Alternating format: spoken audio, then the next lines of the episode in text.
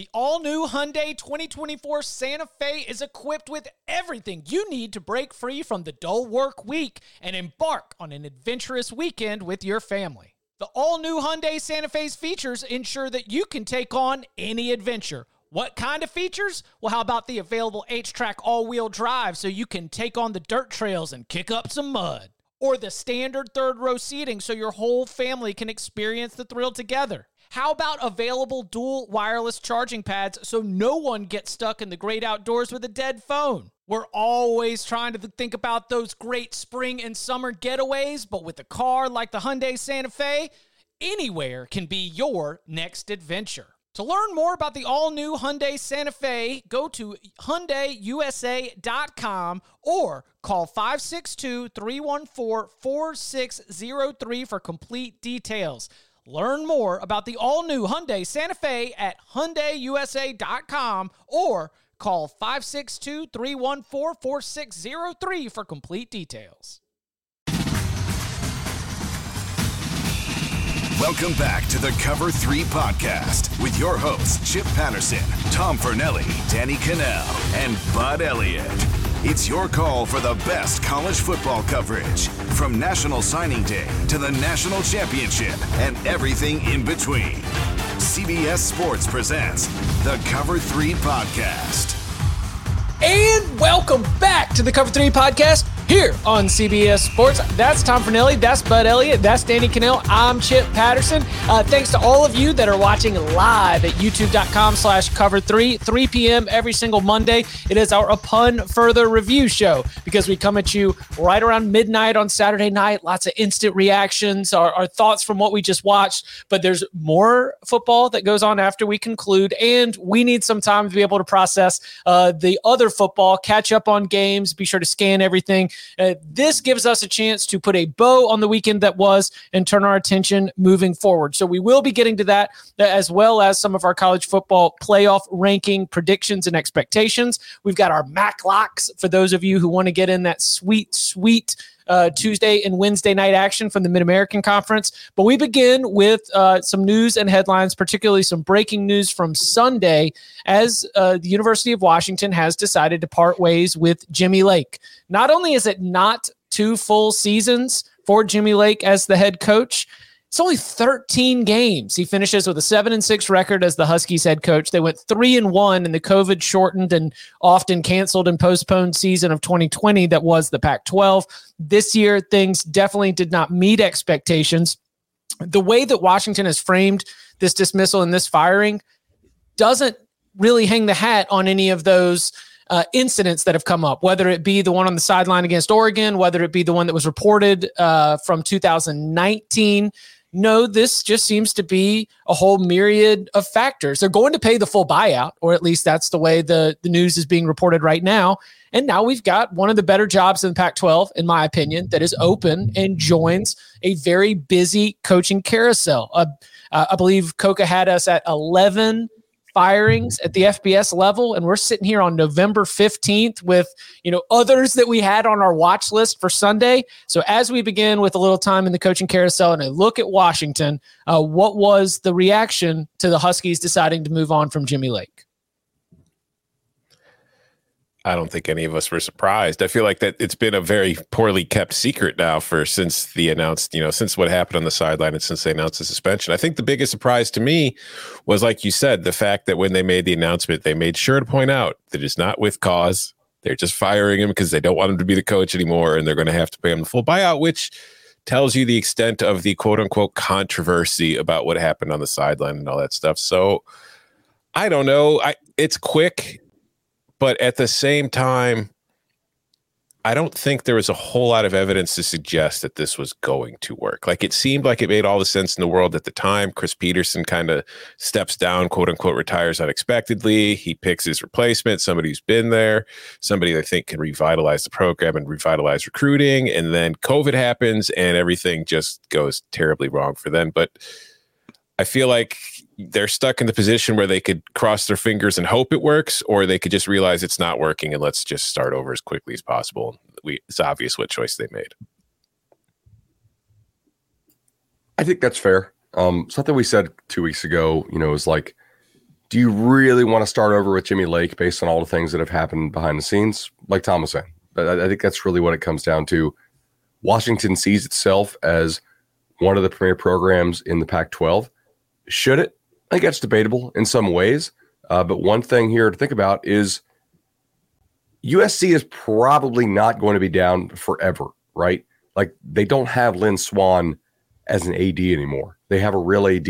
They're probably going to make a real coaching hire this time, you know. And if USC is right, that hurts everybody else's ability to win the Pac 12. Now, it's probably better for the whole league if USC wins it because Oregon is a great two for any league that's not the SEC, right?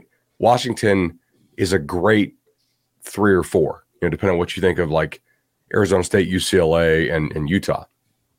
Um, I don't really put Stanford in there, but that's another conversation. If you wait on USC another year, do you fall one more year behind? Like if you know, you know, and pull the plug. Just just go and rip the band-aid. I think that's what they did.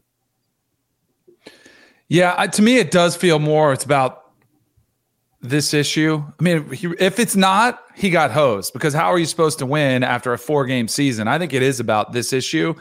And I know we talked about it and said, hey, you know, all of us looked at it. We've all been in teams where that type of incident has happened. But you know what I have not seen? And that, you know, I read the, I'm sure you guys saw the Seattle Times article with the, you know, eyewitness account, which Jimmy Lake has denied, where at halftime he comes in and he, the offense is struggling. He picks up the offensive player, shoves him in the locker room. And, you know, I could imagine it was one of those pretty intense situations. But in all this, you know what I haven't seen? I haven't seen many players coming to Jimmy Lake's defense. That's and my point. Yeah. Silence is pretty deafening.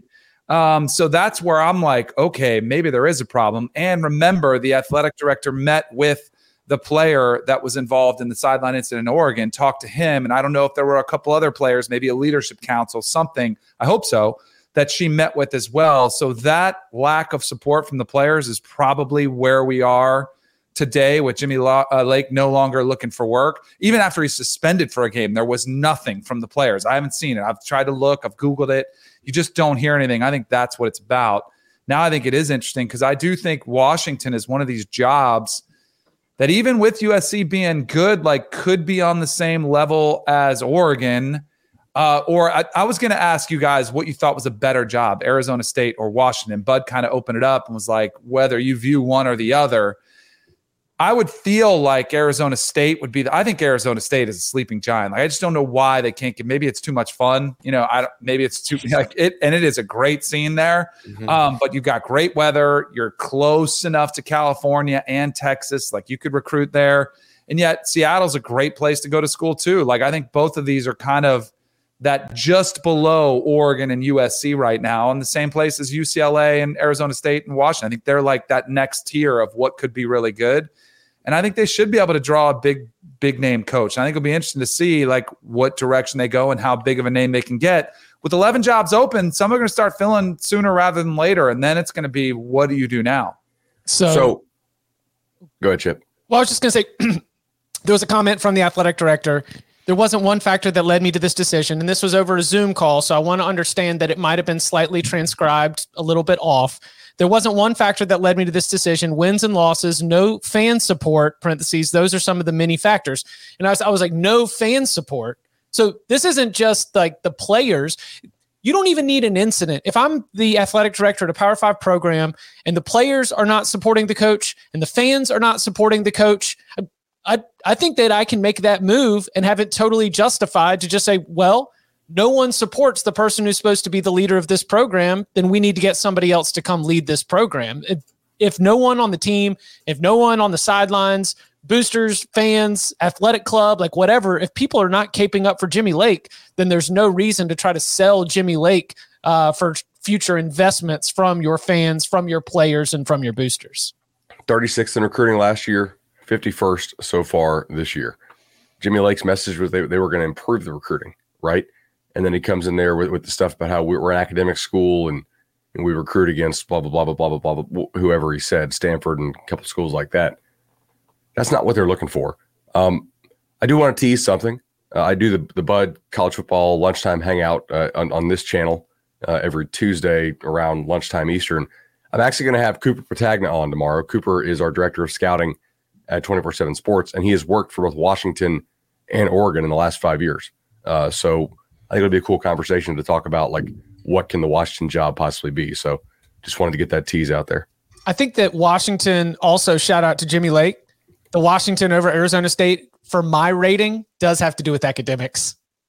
I, I think Washington's a little like if if you are trying to sell your entire university experience, well, maybe hold on. Sorry, that's where we're gonna go to OKGs. All right, there's an OKG for Washington, and there's an OKG for Arizona State, and it just depend depends on your K and your G. You know, Depends on who has the funnel. yeah. Hey, Um, Tom, were you serious about Jimmy Lake to Florida? I yeah. I mean, if I'm Dan Mullen and I I get to stick around, and that's the biggest, you know, if if I'm Dan Mullen and I need to overhaul my staff and I need to turn things around quickly, long before Jimmy Lake became the head coach at Washington, I have loved his defenses at Washington. I think that he'd be a huge upgrade over Todd Grantham. I think that if you look at what he's done at Washington with the talent level of players compared to what they have at Florida, the way he's been able to coach and develop guys there on the defensive side of the ball and send them to the NFL repeatedly, if you put him in a spot like Gainesville, where he's also getting more talent to work with, I think the Gators can have a defense that, you know, they're going to need to compete with Georgia and Alabama and those schools to win in the SEC. Mm, so there is. th- Do you have confidence that you mentioned it as a suggestion? Do you have confidence Yeah. that Lake lands somewhere? He's going to be a DC at a Power Oh, Five he's program. he's going to be a defensive coordinator somewhere next year. He's, I mean, well, it also depends because he is getting the buyout and it offsets, and there could be language. Maybe he's better off taking a year off or something. I don't know, but I would just think in a vacuum, depending on the situation, he's going to be a very coveted defensive coordinator. I- Maybe he'll just where- watch Paramount Plus. Maybe. But that's where I, I don't know. I almost wonder if the controversy around him makes that market cool off a little bit. And the one thing I keep hearing about Dan Mullen with, you know, a, a coach on sort of a hot seat, how great of a hire is he going to be able to make? It might be the perfect match with Mhm. a coach needs an opportunity. Mullen on the hot seat, like it kind of feels like it could fit. Now, no, I don't know. if There's no relationship there. Like, is it just one that fits? I don't know, but I just I thought it was a very interesting take, and I would tend to agree with you. It might be something that could work. So what's the next Power Five job open? You mentioned Dan Mullen right there. I mean, I was, you know, I was doing my little Twitter searches yesterday just to make sure I wasn't straying too far from the house in case we had to hit those sirens. You know, I, I walked down to the block, but I, I didn't go too far. the next Power Five gig. hmm I mean, I don't know if there's going to be another. I mean, Virginia Tech, I think, is the most likely one. So you don't we you think, we know that- when that's going to happen. Yeah. Yeah, so which that's won't the be thing. the Will there be one? Exactly. So Miami or Florida are both kind of the discussion points. I think that both of them could easily be back for 2022 for different reasons. I think that depending on how things go in the next couple weeks, both of them could get, end up getting replaced. Cutcliffe. It's not a firing, but I, I think Right. that'll happen before Vatek because there's no reason to hold on to him late, right? And I mean that team defensively, like they just gave up what a 50 burger to uh, Yeah. to the, the Hokies. I mean, just Mhm. like they're they're not they're they're going back very quickly to being like what Duke used to be when Chip and I were and, and Danny like Danny they're- they look like the Duke teams you guys put up 100 on, you know. Uh, so it's it's done there. They're not coming back from that. So I would imagine that will happen before Fuente if Fuente does happen. Yeah, and if Nebraska's serious about Frost, I don't see any openings coming in the Big Ten. I don't really see any other possible openings in the SEC at this point besides Florida, unless somebody loses and takes another job. I mean, this is Right. just talking about firing. Like, I think it was Feldman who floated the idea of Chip Kelly taking the Washington job. He Which- also had uh, Dave Aranda as a potential candidate for USC and Washington, Mm-hmm. which I Makes mean, a lot of sense. Dave Aranda get paid because don't you think that Baylor will go into a bidding war with Mhm. someone who comes to try to take Aranda? Baylor's Yes. got money. Baylor's Yeah, got they, the they got a money. bunch. yeah, Dave Aranda is going to get a huge raise here in the next month. yeah. We just don't know who's going to be giving it to him. Con- Congrats, Dave Aranda out here winning the uh, the coaching carousel. I don't I don't see him moving from Baylor. I see him getting a raise. That is not a report. That is a prediction. I I mean I feel bad for Baylor because first Carolina takes Matt Rhule once he gets things going, and then Dave Aranda keeps going, and somebody might come take him. But I, if USC comes for Dave Aranda, is he going to turn down the Trojans for Baylor? I mean, he is from California. Or if LSU comes, is he going to turn down LSU for Baylor? That's what I was wondering. Like, why wouldn't LSU be after him? It You just know, doesn't, maybe- it doesn't fit the it doesn't fit what Woodward his mo has been. Yeah. I mean, if Baylor somehow wins the Big 12, I mean, it's a highly unlikely scenario, but I mean, that's not a splashy big name hire, not big enough. I don't I don't think it fits like the big big name thing. Like he, he's known for like really overpaying for past. Who the heck is that going to be then? I can't wait to see this one. Jimbo? No. Yeah, There's no buyout. you guys don't think they're going after Jimbo? I think Oh, they will, but I believe going. Jimbo when he's when he was there, he cannot do that twice. Once at Florida Oh. State, and you can see it, and you know, knowing all that was going on, you look back on and you're like, all right, but it didn't seem as emphatic as the press conference he gave when LSU came open. It was pretty emphatic. I mean, I'm not saying he's going to go there, but I think that's probably their target. If I had to guess, but if Jimbo says no, who's number two? Who's the other big name? Because Lincoln, Lincoln Riley, maybe. Yeah, and that's because like I feel like James Franklin is going to be a whether fair or not. James Franklin right now would probably be a tough sell to LSU fans. Yeah. I could see it being like the Gene Chizik getting booed on the way in. like, we, we didn't want this guy. So does Mel Tucker not have enough past performances to fit the the Scott Woodward splashy hire requirement? That's interesting. I mean, I think he'd be a great hire for him, but I don't know. Oh, I like. Uh, we had a couple, uh, couple listeners commenting about Kiffin. That would fit the splash. That would fit the splash. Feldman Wait. Feldman said something on his podcast about that. Uh, basically, like, given what you just fired Orgeron for, I, he doesn't think uh, Mhm. Kiffin's a fit. Yeah. Also, I mean, I know that I know that Lane likes to mess with his friends, but I also wonder if Lane would want to replace Ed at LSU, considering they are friends. What if you kept him as a defensive line coach? That would be hilarious. And Ed I support Orgeron that idea a is- million percent. Yeah, Coach O is contractually required to be an LSU employee and show up at one event per year for like the next four years Yep. until maybe they rewrite the contract and say, you know what, Ed, stay home. We'll Shows still up. send the checks. Just shows up to the spring game. All right, I'm here. Coach O got the gumbo going. No, he just walks him off the bus into games. Like that's all he does. hey, if if I could get paid seventeen million dollars to walk a team off a bus into the game into the stadium for four years, sign me up. I'll do it for one million. So, did y'all see the the four? There is going to be a private event, a three and a half hour roundtable discussion. The only thing that I've been uh, told or, or read is that it is former Miami players. I do not know if these are like the stars, like the the ones that are also on TV all the time, or the ones who are just kind of around in South Florida and also happen to be, you know, former Miami players. But there's going to be a roundtable discussing the future of Miami football. Are you interested in watching the replay of three and a half hours of former Miami players discussing the future of the program and the uh, how vocal Miami football players are almost all in my experience mostly critically of their team and of their coaches is a huge part of the Miami fan experience here in modern times not in a way that's always helpful. So, will there be any impact from this kind of gathering that uh, that can sway this thing one way or another for Manny Diaz? So this will be what like a, a three three tape VHS set. Just just pay shipping and handling. Is that how I get this? Because It's it's like you can see all the hits, like Ed Reed supports the staff. You know, Michael all these Irvin guys hi- like not, no offense, you Danny, all these guys highlights were not in HD.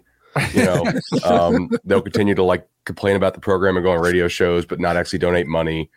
Um, So you know, I like did. we see this all the time. They just don't get together to do it too much. Yeah.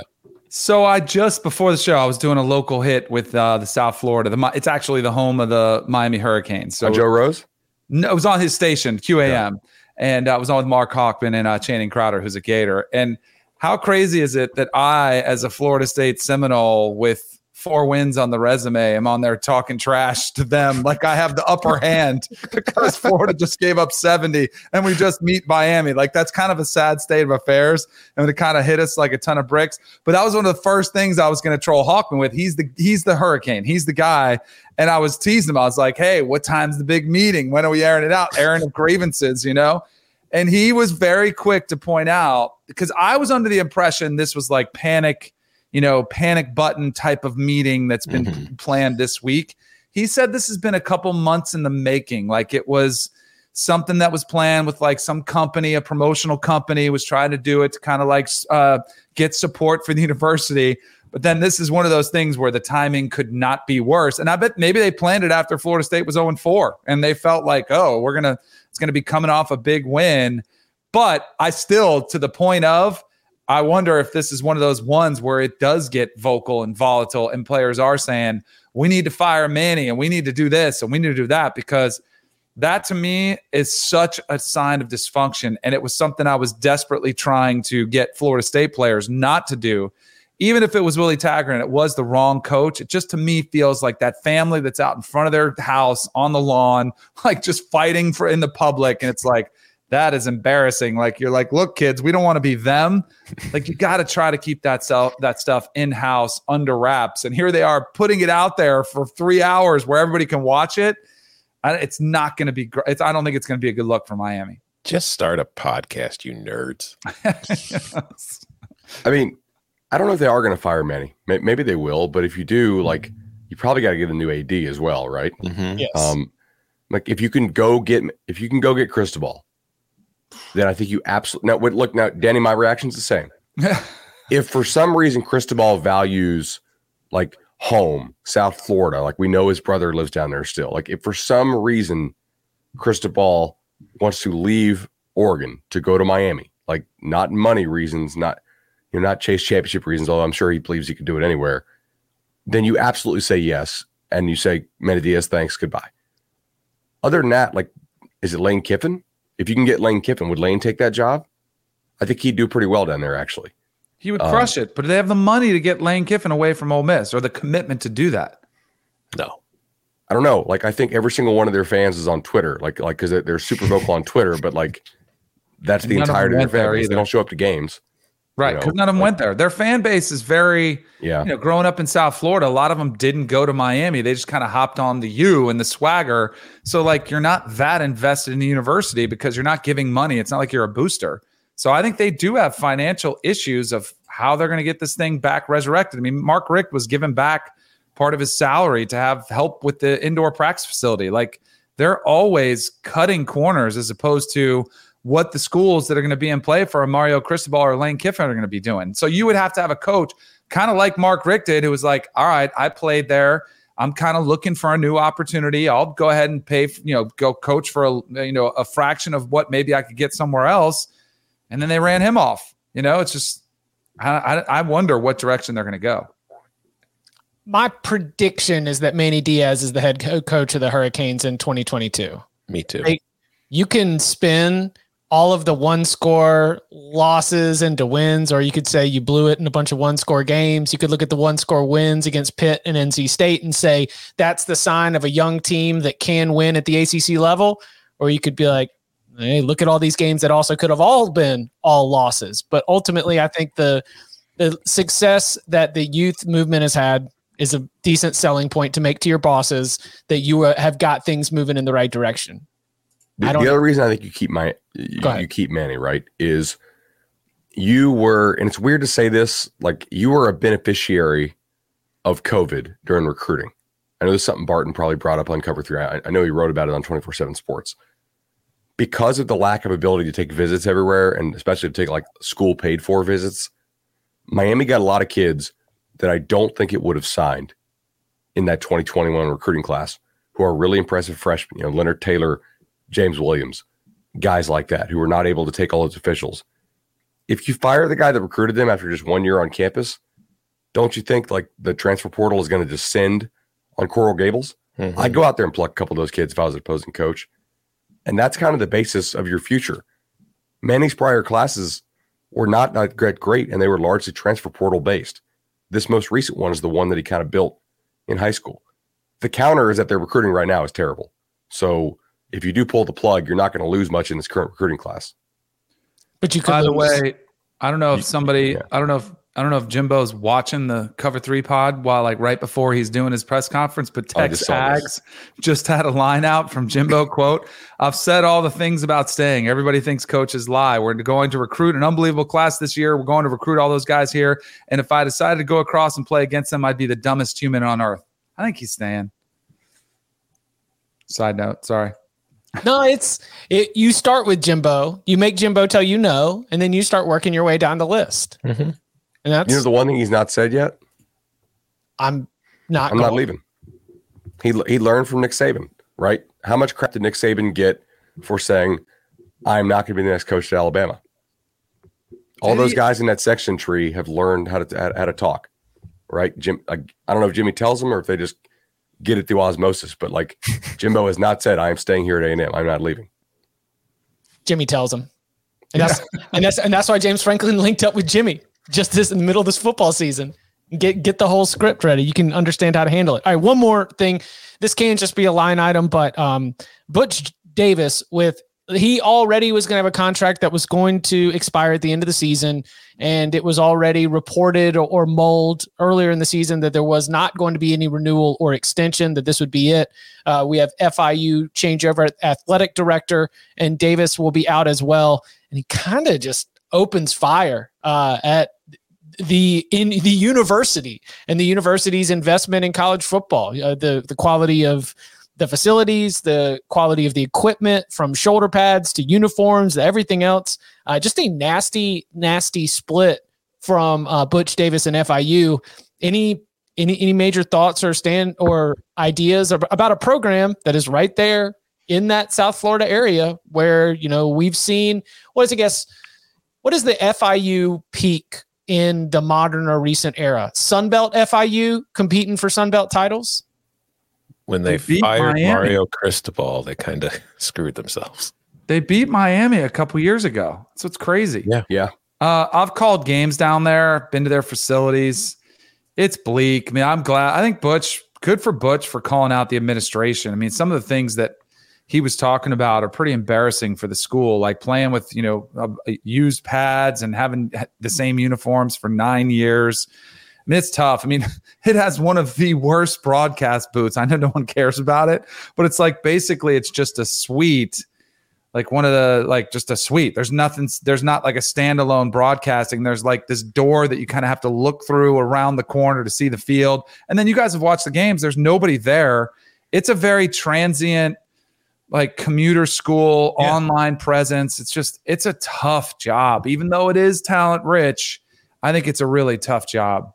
And then let's look at the landscape that the program finds itself in. Not only is there limited resources and they don't have a whole lot to work with, but their conference has pretty much been completely ripped apart in the last few months from you know teams leaving and going to other conferences and while they're expanding and bringing up more FCS squads like FIU by moving to the Conference USA at the time it seemed like the right decision, but in retrospect they probably should have stayed in the Sun Belt because they're going to be in the worst conference. So I don't know how attractive of a job this is going to be for a prospective coach. If you if you are sabotaging Butch Davis to get him out, who are you realistically going to be able to bring in and replace him at this point?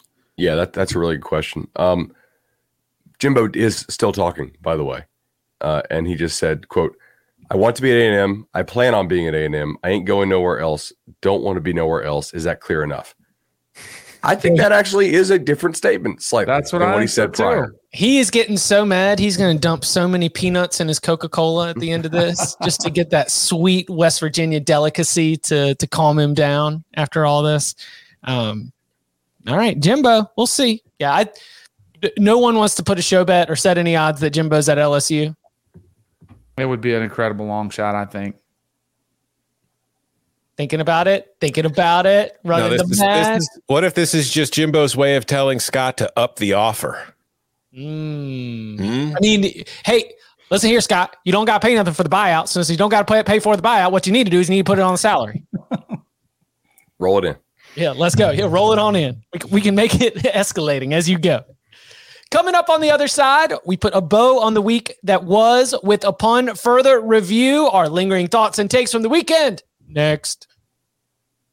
Back here on the Cover 3 podcast as we turn our attention to uh, you know anything from when we do our Saturday night shows, I think we do a good job throughout the day of trying to make sure everyone's got our eyes on different games, but we don't always you get to play catch up until a little bit later. Uh, so I want to check in and see what we thought of the weekend that was. Or Danny, if you've got anything that you want to offer that wasn't hit on uh, in the reaction pod upon further review, uh, what's really standing out as we look back at week 11?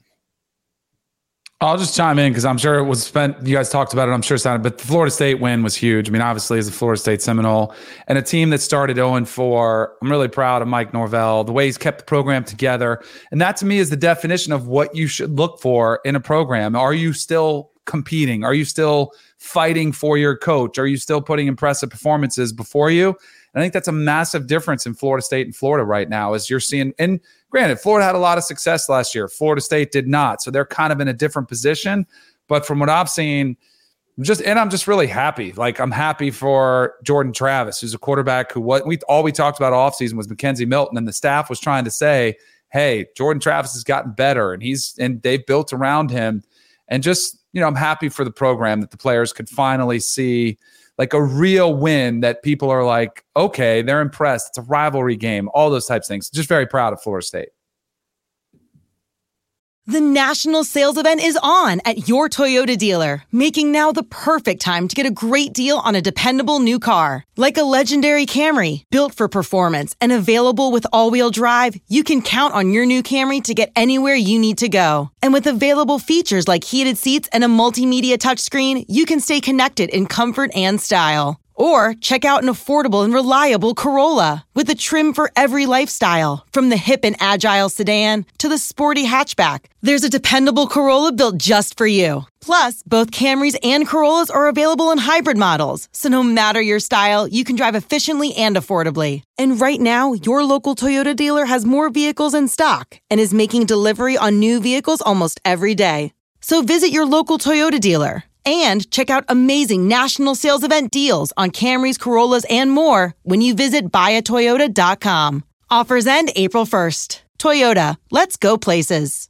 Passion, drive, and patience. What brings home the winning trophy is also what keeps your ride or die alive. eBay Motors has everything you need to maintain your vehicle and level it up to peak performance from superchargers, roof racks, exhaust kits, LED headlights, and more. Whether you're into speed, power, or style, eBay Motors has got you covered. With over 122 million parts for your number one ride or die, you'll always find exactly what you're looking for. And with eBay Guaranteed Fit, your part is guaranteed to fit your ride every time or your money back. Because with eBay Motors, you're burning rubber, not cash. With all the parts you need at the prices you want, it's easy to turn your car into the MVP and bring home that win. Keep your ride or die alive at ebaymotors.com. Eligible items only. Exclusions apply. Tom? Side note, totally different. And this, I don't know if this is a Monday topic or not, but does it, is it me or does the Heisman Trophy feel more wide open than it's ever felt with only a few games left? Or do you think it's been this way? And like, how deep would you go? Like, is it a three man race between uh, CJ Stroud and uh, Kenneth Walker III and Bryce Young. Is that where we are? Is there anybody else could pick it with a big finish in the ACC? Come come back into it. To me, it just I, I thought it was interesting because Kenneth Walker III had another impressive game under the radar, but he's got to go to Ohio State and play Penn State. Like that'll settle itself out. You got Bryce Young with the Iron Bowl and the SEC championship game. You got I, my money would be on CJ Stroud with the way Ohio State is getting right I, I, that's who I would kind of peg right now. But TreVeyon might take votes from him because he's been balling too. I don't know. I just thought it was interesting watching the games this weekend. It feels like a weird Heisman Trophy race where it's almost somebody's going to fall by the wayside, and then you know the last man standing is going to be the one who wins it. Yeah, I feel like at this time of year we usually have somebody who's been like the guy for most of the season, and then it's just okay, who gets hot at the end and steals votes away from them. But yeah, I don't know who the guy is right now. I, I got an email. I, I know that the odds of Bryce Young is still the favorite most places, but I've seen that CJ Stroud's now a favorite at some places. So I, I think we're probably going to end up with one of those two being it, depending on how they finish. Just because I think the quarterbacks are always sexy, and if Ohio State plays the way it did against Purdue for the rest of the season, I think it's going to be Stroud. Yeah, I um in a weird way, the other talent around Stroud, who I do believe are better players than he is, right, have all sort of shared the wealth so much that I don't think any of them is going to are, are going to steal votes, right? So, for instance, I, I don't think uh, like Henderson's going to get those votes, and Wilson missed two games, so I don't think he's going to get enough votes because he doesn't have the volume, right? And you know, Olave is a really good player, but Smith-Njigba has emerged to take some of his target share. So, like Stroud is probably the fifth or sixth best player on Ohio State's offense, but I think he has a really good shot to win it because he has winnable games left that are going to be marquee games. He has three of them. You know, Michigan State, Michigan, and then probably Wisconsin in the Big Ten title game. However, if Bryce beats Bama, Bryce is winning the award. Bryce beats no, Georgia. Excuse me. Yes. If yeah. Bryce beats Georgia, Bryce Young wins the award. Yeah. This is important, by the way. He threw five touchdowns against New Mexico State. Nobody's gonna gonna care when they look at his overall totals who it came against, but he really padded his stats like crazy this weekend. They threw the ball in the red zone quite a bit. Bryce Young getting five touchdowns against New Mexico State. If he can get two or three or four against Auburn, maybe a couple against Arkansas, his numbers are going to be pretty good, guys, and they're going to have to throw to beat Georgia. If he beats Georgia, he wins it. He threw. He's thrown for five touchdowns three different times. Right, but I'm saying like this weekend that blow him out. He like all of the mm-hmm. Alabama blowouts have just been RPOs in the red zone and short little like seven yard touchdown passes. Mm-hmm. But he also could get embarrassed by. I mean, this is a team that was struggling to run the ball against LSU. Like they, he could get destroyed against Georgia's defense too. And then I wondered, has it become like an MVP of the conference championship weekend? You know, is it some of those names, Danny, on, on that are currently playing because Bama's got some injuries. Some of those names on that Bama offensive line are guys that before I worked for twenty four seven, I was looking at. I was like, really? Bama? Taking that kid? It was, just, it was interesting. And granted, like it's Bama, so they're all good, but just they didn't look like or didn't act sometimes like Bama offensive linemen of years past. And now those kids are pressed into action, having to play and they're not playing very well when they play good good competition. Also, I think it's okay for CJ Stroud to be the fifth or sixth best player on the offense and also be the most likely Heisman winner because the Heisman winner is for the most outstanding player. And sometimes to stand out, it's just going to be the quarterback. Like he's, there are better players. Sure. Yeah, that is an interesting definition of standing out, yeah. outstanding, the most yeah. standing out. Yeah. I like it. It's, it's the most outstanding player in college football. Doesn't matter if you're awesome you don't have the ball in your hands, it's kind of hard to stand out. Mm-hmm. It is it is a basic basic award. Of which I'm a proud voter. I will also say, but as a voter, I do keep track of who you're getting the numbers against. You guys are Heisman voters. Mm-hmm. Nice, yeah. Danny. You too. Who's not at this point? Come on, bud. We got to yeah, get man. you a vote. Like I'm the only one. Nine hundred. The one thing I learned about Coke being has got two votes now. the, the one thing I learned about being a Heisman voter, which helps me inform talking about the trophy and the award in ways we do, is just a reminder that there's only three spots on the ballot. You can't just go out here saying that he should be a Heisman contender. He should be a finalist. He should be like more players get named as should be in New York than it's actually mm-hmm. possible for them to be able to get to New York. Yeah. Yes. So the other a- thing is, uh, do you guys think Oklahoma was eliminated from the playoffs? No. No. Okay, no. I don't either. My, my guy Dusty does. Who has a better chance to make the playoffs, Wake Forest or Oklahoma? Oklahoma, because Oklahoma. Oklahoma still gets to play Oklahoma State. It might get to play Oklahoma State or Baylor again. What's the biggest game left on Wake? Make but they just beat a number 16th ranked NC State. Clemson should be top 25 this weekend, and then yep. they would have an opportunity against a top 25 team in the ACC championship game. They will be underdogs to Pitt, and they are right. underdogs to Clemson. Agreed. So, so that, that, that reason, again, I think more is the who do you think wins out, which I think is a question for both of them. I don't know if either yeah, one was, is in that position. I think resume wise, if they both win out, it'll be the Big 12 school over the ACC. Correct. But the way that I interpreted Danny's question of who's more likely, I think that also means I have to have faith in the Sooners not to lose again. Mm-hmm. Right. So neither. That's probably it. Yeah, neither. I would say. What about Oklahoma State's chances? Actually, let's go ahead and uh, let, us turn this on. further review. Actually. Oh, well, go ahead because I went back and I watched Oklahoma State because I had the game on like a secondary screen against TCU and I wasn't really paying super close attention. It was just box score scouting. So I wanted to go watch the game to see if I found or could pick out anything that was like, all right, this is why they're having a huge day offensively. They've fixed something, they've changed something. This is happening. No, they were just playing a terrible defense. So I still do have some concerns about Oklahoma State going up against Oklahoma because I think defensively they are still outstanding, but I think that they've offensively they're still pretty limited unless they're going up against a terrible defense. And while Oklahoma has been terrible against the pass, that's not really where Oklahoma State excels on offense. So there weren't uh, a lot of any other sort of a pun for the review notes from the weekend that we want to make sure we share. I've got a couple. Uh, I, I, got one. All right. Um, shout out to Oregon, by the way, for actually putting Washington State away. Uh, I know we opened the show before that game was over, and we're like, "Oh, Washington State just scored to make it a tie game going into halftime." Uh, but you know, Washington State covered that, or not covered, depending on when you got the line. You may have even lost. Uh, but they, they, I think most people had 14. They pushed that line, you know, very late in the game with a long score. Um, Oregon did put them away. They, they were up three touchdowns, you know, fairly late. I found myself after watching that game when I had to fill out my ballot for the CBS Sports 130 and we're trying to split all those ties between one loss teams up in the top 10. I think I had more confidence in Oregon than I did the week before. It was a good close.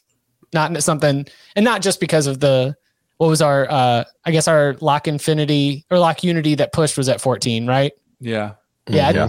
I'm hoping that's not just my biases of the fact that you know Oregon made me sweat a little more, but I do think that you know the really good teams like there's just something about Kayvon Thibodeaux. Like if you want to talk about a defensive player who actually might deserve a, a spot in the number three slot on some Heisman and ballots, never gets mentioned among the defensive players. Give me Kayvon Thibodeaux over Jordan Davis. I love Jordan Davis, yes. but he simply does not play enough snaps. And not only is Thibodeaux playing a lot more now that he's healthy, but it seems like in these games that is the Oregon plan to put an opponent away is we're going to put number five on the outside, pin the ears back, and just let him go. And he is in quarterbacks' faces at the end of these games as opposing offenses are trying to move the ball down the field, tie the game, cut into the lead. And that is outstanding. Yeah. And they don't, he lines up everywhere. Like they use him in every single different way. They'll put him outside with a hand down. They'll put him outside on two feet. They'll put him on the inside and you know in the A gaps and have him disrupt from there. And he just kicks everybody's ass from everywhere, no matter where they put him. Neither yeah. one of you guys have the defensive player that should be getting the love. Who? Will Anderson. Mm. He's number one in the country in sacks and tackles for loss. He's been balling mm-hmm. for the Tide all season long. Like that would be and he'll win. Uh, what is the Bednarik Award? I mean, he'll yeah. win uh, a lot of these defensive awards, but I think he should probably be getting the most love for the Heisman hype because it is a statistical award, and you have to do something special. So I think you do have to be leading the country in sacks. Unfortunately, I think you have to be up there around 25, you know, which is record-setting territory if you want to actually get to New York. As we mentioned, it's hard to get there and the 20 hipster voters who will put a defensive player on their ballot will be outvoted by the 3,000 who don't even consider putting a defensive player on their ballot. I, last I checked, I think it's around 900. Yeah, I think it's like I think it's yeah. nine something. And they're divided geographically. I think that ours are probably categorized as like the national segment. You get the South. Mm-hmm. You got to win all the different quadrants.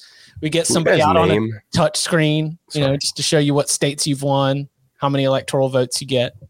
Can you guys name 900 voter like 900 college football media members like that? That's really bloated. that's a great point. I, but there I are. Don't care. I don't remember a lot of names in media. All I'll say is go look at the roster of people who vote on the AP poll every week, and then just imagine some of the people who are still voting for Heisman. Shout out to all my AP voters out there. Got some friends who listen. We love you too.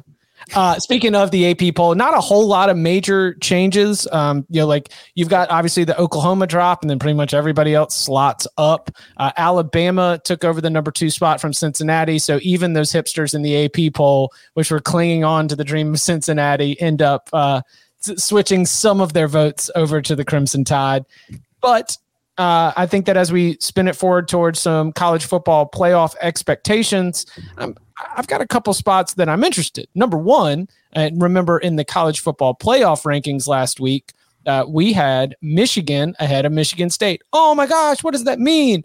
Well, I'm a little bit more interested not about Michigan and Michigan State, but I'm interested about Michigan and Cincinnati because I think that with the win, Michigan has like four or five better wins before you get to Cincinnati's number two win. You know, rank the wins. They both have Indiana, and the Wolverines have got a longer list of teams before you get to Indiana than you do with Cincinnati. So that at five and six is something that I'm a little bit interested in and going to be keeping my eye on. And then the other one is uh, Notre Dame against Oklahoma State. Notre Dame uh, and Oklahoma State, both one loss teams, checked in at number nine and 10 uh, just last week. And I wonder if there's a little bit of sticker shock from 63 to 17 uh, without a full review, as Tom was able to offer in terms of what that meant for the Cowboys defense. I think that while Notre Dame and Oklahoma State are probably not in the college football playoff, that mm. is about where I draw the line in terms of like if you were to go go down the rankings, where do you draw the line of like these are the teams above this line that have a chance to make the final four? I think that they're above of above your Ole Miss, uh, maybe like Wake Forest, Baylor, and then below your Oklahoma State, Notre Dame is, is from last week's rankings is about where you draw the line. Notre Dame's going to be in. I, Cincinnati have doubts if they're going to win. Like they're going to lose. Notre Dame's only got two games left Georgia Tech and Stanford. Those are pretty easy wins. I know nothing has been easy in college football this year, but I'm I, that was going to be one of my takeaways from the weekend was is everyone prepared to see Notre Dame again? I do wonder if this year, if them not being in a conference championship game could possibly derail their chances. And I hope it does. I've always wanted Notre Dame to have to do what everybody does and play on conference championship weekend, which they did last year. But I think they're just sitting exactly. They're the quietest team out there that is sitting in a great position to be aligned where they're going to be right on the cusp of getting in.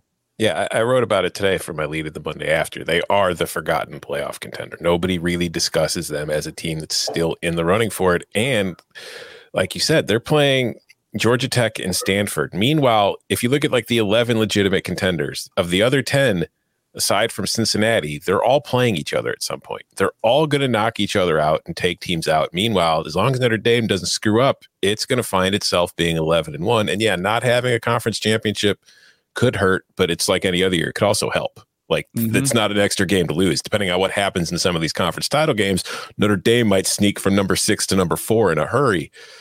And I I won't be surprised if they get in. Honestly, I I do think I I what I want to see and what I'm kind of rooting for, and I wrote about this too. I want to see the committee stuck in a situation where it has to choose between an 11 and 1 Notre Dame and an undefeated Cincinnati because I think we all know what the logical answer to that would be, but I don't know what the committee's answer to that would be. And if they chose a one loss Notre Dame over the Cincinnati team that beat them, Woo. that would lead to the expansion and the automatic berths so quick. And while I don't like expansion, I want automatic berths. So that's kind of what I'm hoping for. I, I think they would choose Cincinnati. Um, I'd like to think they would. Yeah, I mean, like it's it's a it's a two score loss at home to the team that went undefeated. The other issue is, is how many of these, as the season plays out, how many teams are going bowling, right? Like, does Notre Dame have any top 25 wins? It's they just have one, Wisconsin. Right? Yeah. Wisconsin. Mm-hmm. I mean, FSU may go bowling. They're going to be underdogs in their final two games. Purdue's bowl eligible. Purdue is bowl eligible, but like they're not going to be a ranked team any anytime again this season. Toledo, obviously not going to be ranked. You know, they did beat Wisconsin. Wisconsin's going to be the big, you know, Big Ten West champ, I think. USC may or may not go bowling. UNC, they're going to go bowling, right, Chip? Yeah. Yeah. Um, but they're not going to be ranked. Navy, terrible this year. UVA, I think is going to go bowling. Yeah. But I think like, they got six already. Yeah, but like they may finish six and six. We'll see. Uh, Georgia Tech, no. Stanford, definitely not that's a pretty weak resume. Like it's not like there's not a whole lot compelling on that to say, hey, they deserve to be in over Cincinnati. Yeah, but like obviously the rest of the schedule is going to change this, but right now, according to ESPN's metrics, strength of schedule, Notre Dame's 33rd, Michigan's 31st, Alabama's 27th, Georgia's 42nd. So according to that, Notre Dame's played a more difficult schedule than Georgia has, and Cincinnati is a 101st. so like you Notre Dame really spice it up, Tom. Yes. No, in, in the strength of record metric, which is the one that the committee uses, They're uses, third. they're 3rd Mm-hmm. Yeah, and Cincy is fifth. Mm-hmm.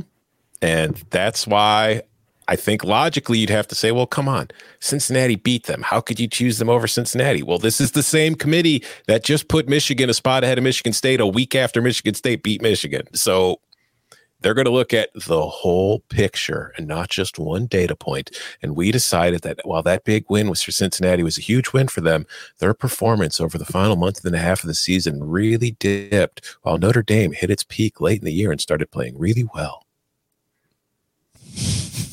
I will say that 2020 Cincy would have beat 20, 20 21 Cincy. Pretty sure. I think so too. Mhm. Like the the O line for the Cincy team is not is not good. Like they they really struggled to run the ball against against USF. Uh, I, I don't think that that Cincy team last year would have. Well, we don't give you a playoff spot. Only Alabama gets playoff spots based on last year's performance. Mhm. All right, two two loss non champion Bama They're or done. undefeated or undefeated Cincy. Oh God, they would choose Alabama. God, I think they would. I don't know that they definitely would. Some some events that happened this weekend in the conference, I think, actually hurt their the, chances. the Auburn loss and the Au- A&M loss, Auburn's yeah. going to finish seven and five, almost certainly. Uh, yeah, because Bo Nix is out now too. Yeah, I didn't downgrade them for Bo Nix. I don't think there's any difference between him and Finley. wow. But like, he's not good. I, I, I got it. He's I know. I he's know. I know. Like, there's no there's no real difference to me. Um, but all the other injuries they have, like Popo's dinged, Kobe Hudson, their kicker just tore his ACL. Uh, but like A and M losing to Ole Miss, I know they say they don't care about your losses as much. I do think though that like that's a little bit less excusable of a loss now that that A and M went and lost Ole Miss. I would, well, I mean, just if your opponent's records is a factor of your strength of schedule rating and other, you know, ways that you are measured, then 100% it Right, goes like- into like- strength of record as well. What is Bama's second best win? Their first best win will be a nine and three or ten and two Ole Miss team, It's Mississippi State. which should be what seven and five Fringe top or eight and 25. Okay. They've got that weird like 20 to 30 resume where it depends on what they did. It's like, oh, you ran off 40 straight against Auburn, you're up in the top 25. Oh, you lost your next game, you're out of the top 25. Like they've got the the LSU and the Memphis losses, which by the way are by a combined five points, are what's keeping Mississippi State from being a top 15 team right now. But you can't rank that team and totally ignore those losses. By the way, who will be the ridiculous team that they sh- they somehow shoehorn into the top 25 this week to justify what they do in the top five? I thought it would be Clemson last week. This week, Clemson's in, yeah, because Clemson, Clemson should be played ranked, Wake. guys. They should be ranked. I don't but think they should. Yeah, I'm just saying. I, I was. I thought that was going to be the team that they put in last week. Chip was Uh, right this whole time. They just don't ask me, so I didn't I didn't say anything. What? Miss, But Mississippi they should have stayed ranked. They leave A and M in. You think they'll leave A and M in? They Mississippi might State might at be like 25th. Hey, they they they beat the number two team in the country. Yeah. That's how they do it. That's how they do it. Um, yeah, Speaking of- Mississippi Mississippi State to anchor Bama's profile so that you've got the top two teams that are good wins for Alabama both in there. Arkansas, maybe. I think Arkansas Arkansas, was already in. ranked. Yeah. Oh, okay. Uh, I was just going back to the strength of record discussion. We because we were talking about Oklahoma and Wake Forest and which one of the one losses. You know who has a better strength of record than both of those teams right now? Both Wake Forest and Oklahoma. Oklahoma. UTSA. Yeah. Wow. Meep meep. Now Must have been that Illinois win. Yes, according to that same metric, they've played the 128th most difficult schedule in the country. But strength of record, they are 11th ahead of Oklahoma, Wake, and Baylor. The average FBS team would not have kicked ass on that schedule like Jeff Traylor's hottest fish grease roadrunners. Mhm. You just wouldn't have performed at that level. You Oh, don't have by the way. McCormick. By the way, I talked to Jeff Trailer on the radio show and I asked him, I'm like, what what's going on with the high school mafia thing? And he obviously was a Texas uh, high school football coach. I'm telling you, I, I see where it comes from now. He got all emotional and he's like, This is where we raise boys to be men and when we all entrust each other. And and uh, he was like, We've got, the, and he named the president of the Texas High School Football Coaches Association and he talked about how they look out for one another. I mean, it was impassioned. I was like, Oh, I was like, I get it. Like, you better kiss the ring. It just confirmed everything I thought all along was like, oh, okay. There was no chuckle. It was not funny. The the high school uh, mafia that's in Texas. It was very serious business. But he was awesome. He was great. But I did ask him about that. He went off like just on a tangent about how passionate he is about Texas high school football. It was pretty astounding. It's got you got to hold a char a hot charcoal in your hand while you recite the pledge for initiation. Considering how Texas's college football is doing, I can understand why they're more interested in high school. Oh, that's a good one. um, all right. Any other uh, any other like a college football playoff uh, predictions, expectations, thoughts, or questions? A reminder: we'll be we will be back on Tuesday night. Uh, earlier thank goodness, earlier release of the college football playoff rankings. Uh, we, we, won't be in between the Champions Classic. Uh, it'll be, I think, around like seven or seven thirty. Uh, as soon as the rankings are out, we'll go live here on YouTube.com/slash Cover Three. Um, any other expectations or thoughts? Uh, speaking of hot, hottest fish grease, twenty nine and fourteen in the locks pod last week, guys. All right, damn, get you some. I'm speaking of locks. Do we have MAC locks? Yeah, I was going to say. So before we get out of here, we got to give the people our winners for Tuesday and Wednesday night action in our MAC locks. Uh, the conference has to like slowly cycle into midweek and then like slowly pull everybody back. We got one game on Saturday, but still five games between um, Tuesday and Wednesday. Uh, what stands out as a as a winner? I'm liking the under in Eastern and Western on Tuesday night. I yeah, I, in already. I played yeah. that. Uh, they opened at 69. Mm-hmm. That was nice. Um, I would still play that at like 67. I think 66 I would pass. That's kind of my break even point there. It's going to be windy. And then on Wednesday, my favorite play is Central Michigan money line. I got it at 105. Central Michigan money line jumping At on Ball the State. other say other side of a Ball State team that has brought you so much joy. Cardinals trying to fight for that sixth win. My thick god Daniel Richardson, the little the little fire hydrant QB. He's my guy. He's going to okay. lead me to a win. Central Michigan money line. Uh, any anything like Northern Illinois has been one of our teams, both in terms of how heavily uh, road favorites though. that team road favorites. You just can't trust them minus one just, and a half at Buffalo. yeah, like I, I would I play would a minus one, but I, like I, that that's really my cutoff, like cover probability wise. I, if it keeps dropping, I'll hit them. Yeah, like um, I like the Huskies, but road favorites. Oh. So uh, the other thing I did play, and I would play this at six and a half, which looks like there's still two six and a halfs out there. So if you guys are in the live chat, get this now. Uh, Toledo minus six and a half. I would not play him seven but I would play him six and a half. I bought it five and six uh, yesterday and this morning. Any thought or just a numbers play?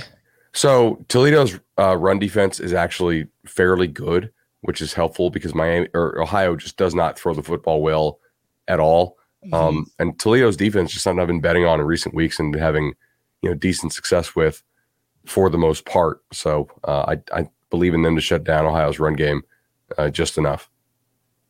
Love it. There you go. We're going under in Eastern Western on Tuesday. We got Toledo laying the points on Tuesday. We're going to take uh, Fire Up Chips Central Michigan money line on Wednesday.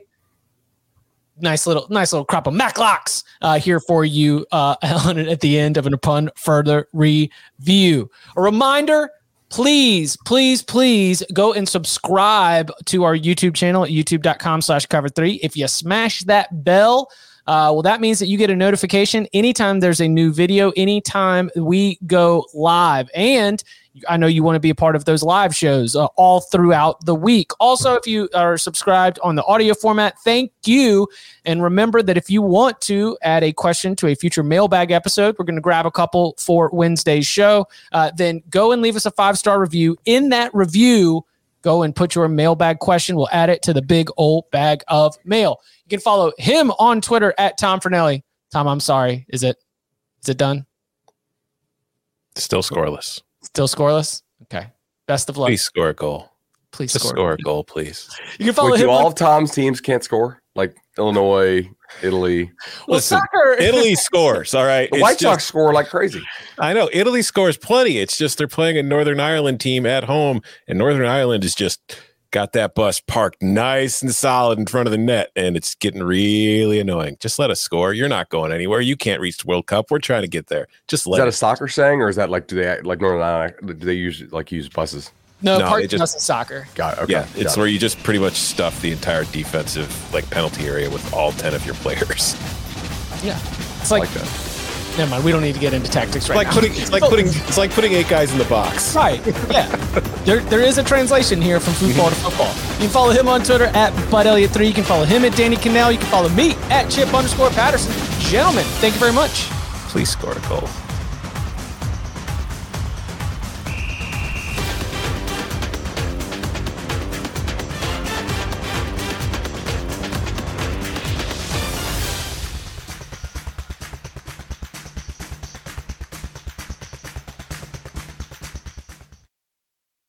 Old Man Winter here. If I had it my way, it would stay winter all year long. Short days, wind chill, black ice, and a good polar vortex. Oh, heaven! Wait, is it getting warm in here? Your cold snap is over, Old Man Winter. Spring has arrived. Spring. Spring is here, which means it's the perfect time to get away in the Hyundai you've always wanted. Visit the Hyundai Getaway Sales Event, where you can get great deals on all of our award-winning Hyundai models, like the tech-filled Tucson and Kona, as well as the spacious Palisade. Enjoy wherever you go with the peace of mind that comes with America's best warranty and three years or 36,000 miles of complimentary maintenance. But hurry in, these deals won't last. Add more joy to your journey at the Hyundai Getaway Sales Event.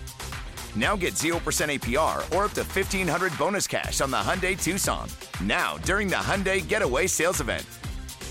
Offers end soon. Call 562 314 4603 for details.